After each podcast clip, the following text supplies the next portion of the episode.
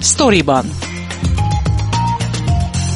Ez a Szabad Európa podcastja, amelyben a honlapunkon megjelent cikkek hátteréről, kulisszatitkairól beszélgetek a szerzőkkel. Mivel kollégákról van szó, kérem nézzék el nekem, hogy tegeződni fogunk. Én Fazekas Pálma vagyok, tartsanak velem és munkatársaimmal.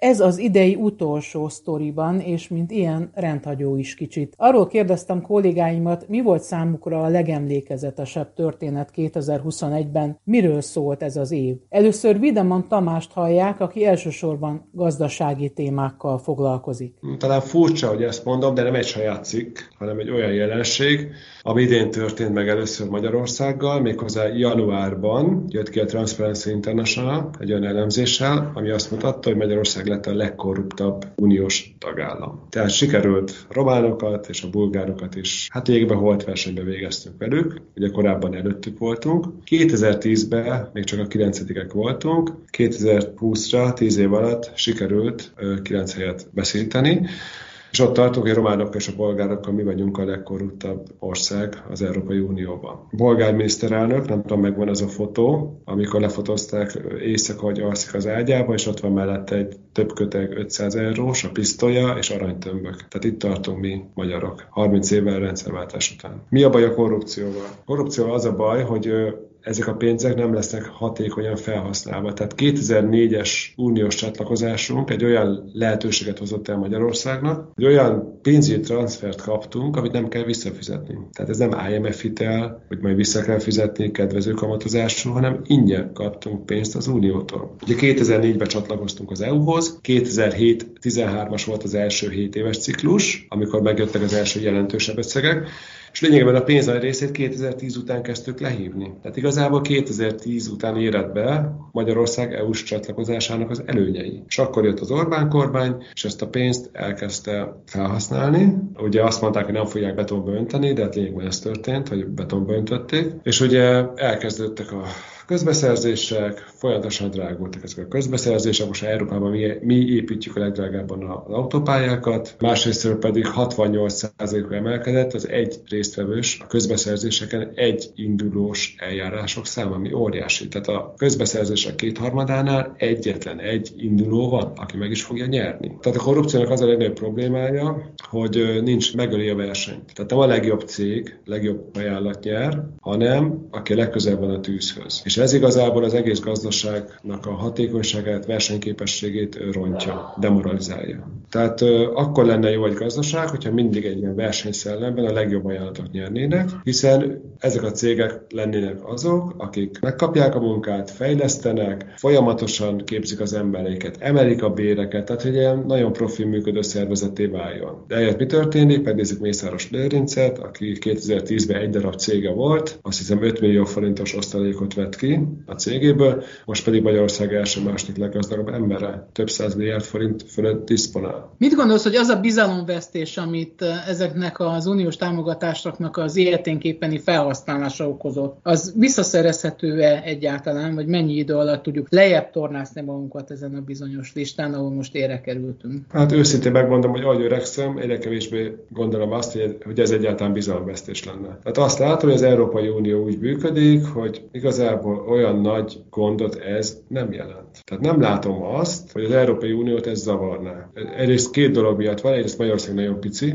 tehát tényleg jelentéktelen ország vagyunk, még az é u belül is, de hogyha elhagyjuk az Európai Uniót, akkor tényleg egy ilyen nagyítóval kell minket keresni. A másik pedig, hogy őket igazából ez nem tudom miért, de nem érdekli. Mert valamilyen szinten ez minket kellene érdekelni, akik itt lakunk. Tehát ezt a mi pénzt mi kapjuk. Minket kellene érdekelni, hogy, ez, hogy ezt a pénzt mire fordítjuk. Úgy érted, hogy nincs igazán követ kezménye annak, hogyan költik el ezt a pénzt? Nincsen, hát ugye azért az elmúlt tíz évben szépen lassan, de örülnek a brüsszeli malmok is, és ugye ez a jogállamisági procedúra, ez pont erről szól, hogy most az új pénzeket a kétezer-húsz huszonhetes támogatási ciklusban most már komolyan veszik ezeket a kritériumokat, és úgy néz ki, hogy ezért nem kap a kormány pénzt, mert ugye már rég meg kellett volna kapni az első részleteket, de még mindig nem kapta meg.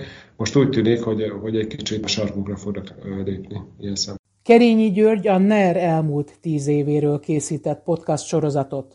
Elég mozgalmas éven vagy túl, foglalkoztál a nerrel, a Pesti úti idős otthon drámájával. Mi volt számodra a legemlékezetesebb? Miről szólt neked kétezer-huszonegy? Hát, néha úgy érzem már, hogy nekem minden ugyanarról szól, ami persze nem igaz. Amióta ebben a rezsimben élünk, ebben a kifejlődött nerben, és, és ez az, ami, ami mit tudom én, gyerm, fiatal, meg kamaszkoromban is zavart az előző rezsimben, ez a pártállamnak a működése. És azt hiszem, a cikkeim jelentős része az ennek, ennek a mindennapi gyakorlatát igyekezett körbejárni, hogy hogyan működik egy ország, ahol nemhogy a kormányzó hatalom, de az azt működtető párt és az államszervezet egyre elválaszthatatlanabbul összebogozódik. Tehát az, ahol egy szakszerű, bürokratikus, most jó értelemben ezen a szakértelmet, az ügyintézés szakértelmét értem, bürokratikus gyakorlat helyett hatalmi politikai szempontok működtetik a élet minden területét. Kezdve a környezetvédelmi hatóságtól a frekvenciákig, a gazdaság szabályozó intézményeken át, a rendőrségen, ahogy ki ellen nyomoz és ki ellen nem nyomoz, hogy hogy állít le. Tehát ott, ahol egy szakszerű bürokrácia működését, legyen az erőszakszervezet vagy közigazgatási szervezet várjuk, és ennek próbálok én úgy újabb és újabb bizonyítékát adni, ami persze nem egy lélekemelő dolog. Tehát az újságírás az viszonylag ritkán lélekemelő. Közben, miközben beszélünk, így rámentem a keresésben a kétezer-huszonegyes cikkeimre, csak ahogy így gyorsan végig scrollozom. Az állampárt működése, mindjárt az, az év elején ugye írtam a, ezt a borsodi riportot arról, hogy hogyan integrálja a, a vidéket, a legcsóróbbakat, a legszegényebbek vidékeket a, a NER. Ott is ugye ez látszott, hogy a közmunkával, hogy mindenki meg volt félemlítve. Aztán az, az elég fontos volt az idei termésemben ez a NER sorozat, amiben próbáltam végignézni tizenkét aspektusban azt, hogy hogyan hagyott nyomot Magyarországon a NER, kedve a gazdaságtól, társadalmi integráción át, a nők helyzetéig, romákig, külpolitikáig. Ugye tizenharmadiknak a NER egyik prominensét szántam, de végül Orbán Balástól kezdve Lázár Jánosig senki nem vállalta. Szóval ez egy fontos sorozat volt nekem. De hogyha megnézem azokat a cikkeket, amelyek mondjuk a úgymond nemzetpolitikával foglalkoznak, a, ebből is több volt Ukrajnával, kettős állampolgársággal kapcsolatban, Szlovákiával kapcsolatban, többet írtam ebben az évben is. Ott is ez működik, hogy, hogy hogyan vált egy, egy korábban többpólusú, a magyar ország körül létező, a magyar állam által mindig is támogatott kisebbségi magyar társadalmakból hogyan vált egy ugyanolyan hierarchikus rendszer, ami a Magyarországon belül a NER, a minden Budapesttől és azon belül Orbán Viktortól függ, hogy ez milyen hatással van a kisebbségi társadalmakra. Szóval ott is ezt tudtam megfogni. Sok politikai interjút csináltam pártvezetőkkel. Igyekeztem lekövetni az előválasztásnak a folyamatát, az is egy izgalmas folyamat volt, hogy hogyan jött elő ez a fekete ló, ez a Márki-Zay Péter a semmiből, és, és nyomta le a nagy hátországgal bíró pártokat. Akivel most évvégén egy nagy interjút is készítettél. És most is gondoltam, hogy már itt az ideje. Hát azt tudjuk, hogy miről szólt az elmúlt év, azt is értjük, hogy miről fog szólni legalábbis a következő pár hónap. Szinte csak a választásra fordulunk már rá, azt gondolom, a szerkesztőségeknek ez fogja a járvány mellett a legtöbb feladatot adni. Milyen kampányra számítasz, milyen lesz ez a következő három-négy hónap? Ezt nehéz megjósolni, hogy a Fidesznek mi van betározva. Ellenzéki oldalon is van valami csodavárás, talán kisebb, mint kétezer-tizennyolcban volt, amikor emlékszel, mindenki azt látta, hogy a Simicska most majd jól ledobja az atombombát. Azt marhára elmaradt az atombomba, most is van valamilyen várakozás. De azért azt is látni kell, hogy az csak a Fidesz szavazókörének a legtágabb körét tudja megingatni. Tehát az Orbán varázs azt azért semmi nem tudja megingatni. Az ez legalább másfél millió ember szerintem. Akinek tök mindegy, hogy mi, mi derül neki Orbán Viktorról, akkor se változtat a véleményén, hogy, hogy ez egy teljesen új jelenség már szerintem. És ezt látjuk az összeesküvés hívőkben is. Keller-Alánt Ákos egy rejtélyes és tanulságos pályáztatást említett a legérdekesebb sztorik között. Politikai bulvár, a megyei lapok Magyarországa, a média helyzete Magyarországon, offshore lovagok, ellenzéki előválasztás, ez csak néhány téma címszavakban azok közül, amelyekkel foglalkoztál. Miről szól számodra a kétezer-huszonegyes év? Hát nyilván a Covidról, elsősorban annak az utóhatásairól, főleg tavasszal több ö, interjút is készítettem különböző szakemberekkel, pszichológussal, gyerekpszichológussal, szociológussal, ennek a járványnak a úgymond másodlagos hatásairól elsősorban, például ide ugye ebben a témában te is foglalkoztál, hogy a bezártságnak, a megbetegedéseknek, a, akár a halálnak milyen hatása van a hozzátartozókra, barátokra, rokonokra, vagy akár a társadalomra, és hát ez, ez nyilván ez meg ennek a hatásai még sokáig velünk lesznek, ezek egy nagyon érdekes és fontos téma, akár társadalmi szinten, akár a gyerekek szempontjából. Ez szerintem ez még sokáig tart, mire ezt fel fogjuk tudni dolgozni. Személyes élményként is nyilván megéljük, hiszen mi is az év nagy részét home office-ban dolgozva töltöttük. Igen, igen. Te is érzékelted ennek a, a nehézségét, furcsaságát? Hát ugye ez már a második év, igen, amit e, így töltünk el, és hát persze természetesen szerintem mindenki érzi. Munkább jelenti az az, hogy nyilván meg kellett szokni azt, hogy e, mi is most ugye interneten keresztül beszélgetünk, nem a stúdióban ülünk bent, hogy így kellett interjúzni, korlátozottan lehetett utazni, személyesen találkozni. Nyilván ez kihasználta a kormány is olyan szempontból, hogy még jobban bezárkózott, még kevésbé adott ki információkat, ugye kormányinfót, meg ilyen operatív törzs sajtótájékoztatóit is sokáig nem lehetett látogatni, meg ezeket az operatív törzsnek a sajtótájékoztatói talán már meg is szűntek, úgyhogy természetesen ezt, ezt megéreztük mindenki. Szerintem így én is. A pandémián kívül melyik olyan téma volt az, ami nagyon jellemző, vagy akár amely nagyon mély nyomokat hagyott benned ebben az évben, esetleg folytatni is fogod jövőre? Hát, amit én így most elsőnek kiemelnék, ami nem egy nem kiemelten nagy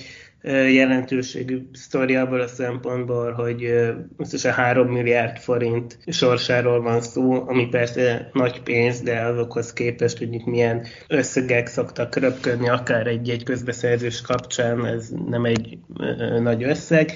Ez egy olyan pályázat volt, ami tulajdonképpen munkahelyteremtésre írta ki, aminek ugye az apropója szintén ugye a járványhelyzet miatt kialakult gazdasági válság, és arra írtak ki egy pályázatot, amire ilyen kis és közepes vállalkozások pályázhattak, hogy segítsenek ezeknek a cégeknek, akik a járvány miatt nehéz helyzetbe kerültek, megtartani a munkaerőt. És akkor én még februárban kaptam egy olyan információt arról, hogy, hogy ez egy egészen megbuherált pályázat, és, és akkor még folyt a pályázat, tehát még be lehetett, lehetett volna pályázni, aki akar, és meg is mondtak nekem egy konkrét cégnevet, hogy ez biztosan nyerni fog. És hát akkor ugye várni kellett, mert még hónapokig nem volt eredmény. A munkahelyteremtés helyett haveroknak mentek a milliárdok, ez volt a cikknek a címe, amiben igen, ezzel foglalkoztál, és azt jártuk körül tulajdonképpen, hogy megpróbálták rátenni a kezüket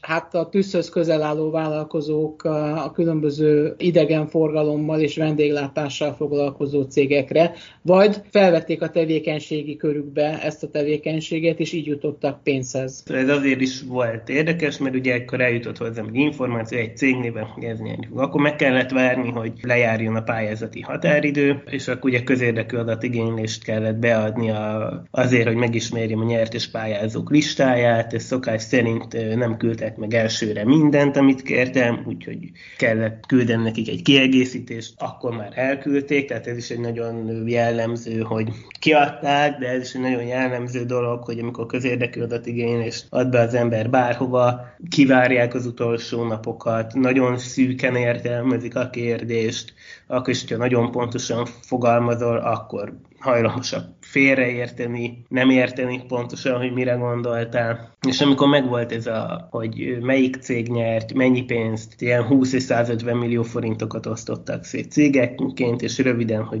mire kaptak, akkor ezeket mind végig kellett nézni. Körülbelül egy ilyen negyvenes listáról van, a harminchat cég nyert, és akkor ezeket végig kellett nézni, hogy mivel foglalkozik, kik a tulajdonosok, milyen anyagi helyzetben vannak, és akkor itt jön az, amit az előbb előre vetítettél, hogy, hogy ami kiderült, hogy itt a harminchat cégből legalább huszonötnél találtam egyértelműen olyat, hogy ők kötődnek valamilyen szinten a kormánypárthoz, akár fideszes politikusnak a cége, akár Magyarország leggazdagabb emberei között szereplő emberek bukkantak föl, akár a pályázatot kiíró és lebonyolító cégnek a igazgató helyettesének az üzlettársa nyert cégeket egyrészt, és másrészt igen, az is kiderült, hogy több olyan volt, aki a pályázat kiírásakor hirtelen fölvette a tevékenységi körébe a vendéglátást, aztán meg vett egy balatonparti panziót a pénzből. Szerinted miről fog szólni a kétezer-huszonkettes év? Bár tulajdonképpen ez egy költői kérdés, mert az, hogy mi lesz a legfontosabb belpolitikai esemény Magyarország életében jövőre, azt már most lehet tudni, ez a választás lesz természetesen, ami nekünk is azért májusig biztosan nagyon kemény munkát ad majd, de valószínűleg az egész évre rányomja a bélyegét. Mit vársz te a kétezer-huszonkettes évtől? Hát tulajdonképpen válaszoltál helyettem, mert ahhoz valami nagyon nagy és váratlan dolognak kell történnie, hogy ne a áprilisi választások legyenek a év legfontosabb eseménye. Amúgy is mindig egy választás nagyon fontos, de most ugye azt várható, hogy sokkal kiélezettebb lesz a, az eredmény és a küzdelem is, mint kétezer-tíz óta bármikor. Kampány van, hiába mondta azt a miniszterelnök, hogy ő csak a választások előtt ötven nappal fog elkezdeni kampányolni, mert a törvény szerint akkor kezdődik a kampányidőszak. Itt azért már vastagon benne vagyunk ebben. Milyen lesz a hangvétele szerinted ennek a kampánynak? Hát mindig azt mondják, hogy az eddigi legdurvább, legkeményebb, stb. Csak a fantázia szab határ, itt milyen jelzőket lehet használni, de én is arra számítok, hogy egy nagyon uh, durva, személyeskedésektől sem mentes kampányra lehet számítani. Itt azért már az elmúlt hónapokban is olyanokat láttunk, amire még nem volt példa, hogy Európa parlamenti képviselő privát esküvői fotóját lehozza egy több kormányközeli médium, házasságtöréssel vádolnak egy pártelnöket, én meg csak több ilyenre számítom. Bátori Robertnek számos szakmai elismerést hozott kétezer-huszonegy. Podcast sorozata van a Szabad Európa oldalán, a Selfie, és rengeteg cikket is írt. Beszélt olimpikonnal, kegyvesztetté vált oligarchával, tárorvosokkal és jogvédőkkel. Mi volt neked a legemlékezetesebb, ha egyet ki tudsz emelni ennek az évnek a terméséből? Az elmúlt egy év az, az számomra tele volt olyan sztorikkal, amik alapvetően nekem meghatározóak voltak, és ez az év az úgy sikerült, került, hogy még két díjat is nyertem. Az egyiket a Selfie-vel, ott két podcast beszélgetés is sajtódíjat nyert, az egyiket Zsiga Melindával készítettem, a másikat pedig Kocsis Krisztiánnal. Zsiga Melinda kickbox világbajnok, Kocsis Krisztián pedig neurobiológus, agykutató, és a zsűri úgy találta, hogy ezek az emberek olyan, olyan jól sikerültek ezek a beszélgetések, amelyek arról szóltak, hogy, hogy gyakorlatilag olyan szinten mínuszból indultak az életben, hogy hát ha reálisan nézzük, akkor nem is lehetett volna sanszuk arra, hogy ebből bármi jót kihozzanak, viszont nekik sikerült, és ezt nekünk elmondták a Selfie-be, elmesélték az élettörténetüket. A másik, amit ki tudnék emelni, az a, azt hiszem, hogy egy hónappal ezelőtt jelent meg az a riport, amely Borsodaba-Újzemplén megyéről szól, annak is a legleszakadtabb részeiről. Itt ugye az volt a téma, hogy a, a szemétszállítási díj az a nagyon szegény létminimum alatt élő embereket mennyire terheli meg. A riport során igazából hát ott derült ki, hogy vannak olyan falvak, vannak olyan utcák, ahol az emberek már évek óta nem fizetnek szemétszállítási díjat, holott az kötelező, tehát azt nem lehet lemondani akkor sem, ha az embernek nincs pénze, viszont ők nem tudják fizetni, és emiatt a végrehajtó ráterheli a, a házakra ezt a díjat. Nagyon sokan veszítették már el a, a házaikat, gyakorlatilag a szemétszállítási díj nem fizetése miatt, és ugye itt arról is volt szó, hogy az emberek hogyan használják a kukákat és mire, különböző alternatív funkciókat találtak ki, ezzel mennek például a közkútról vizet hordani, nagyobb gyerekek ezekben a kukákban fürdenek. És ami érdekes volt, és egyben felemelő, az az, hogy több olvasói levelet is kaptam, akik egész egyszerűen a riportban szereplő embereknek szerettek volna segítséget nyújtani.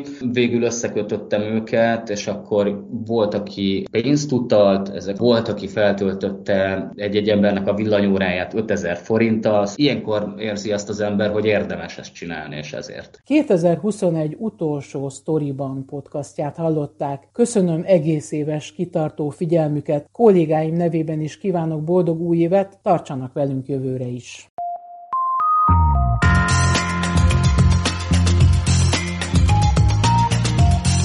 Ez volt a Sztoriban, a Szabad Európa podcastja, a honlapunkon megjelent cikkek hátteréről, kulisszatitkairól. Én Fazekas Pálma vagyok, köszönöm figyelmüket munkatársaim nevében is.